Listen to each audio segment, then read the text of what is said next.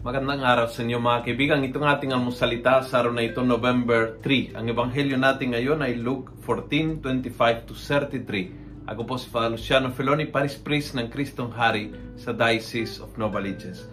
Sabi ni Jesus, If you come to me without being ready to give up your love for your father or mother, spouse, children, your brother and sisters, and indeed yourself, you cannot be my disciple. Very strong words, pero napakaganda.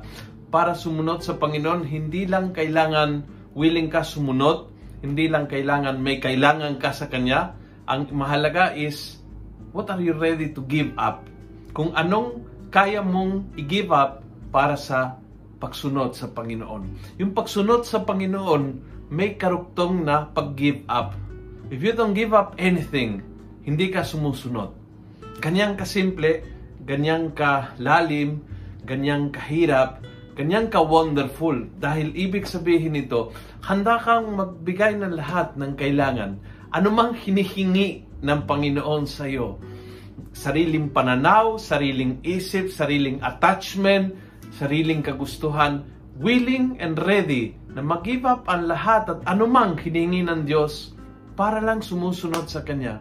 Siya ang pinakamahalaga.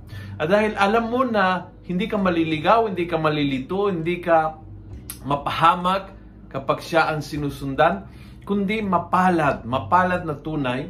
Kaya willing ka mag-put aside anumang bagay o tao o sarili para siya at siya lang ang masundan. Mahirap, yes.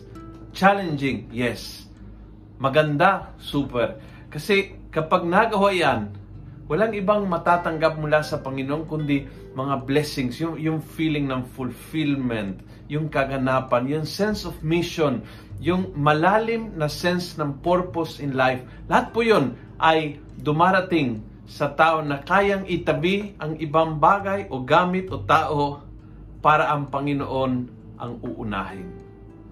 Kung nagustuhan mo ang video ito, pass it on. Punuin natin ng good news ang social media. Gawin natin viral araw-araw ang salita ng Diyos.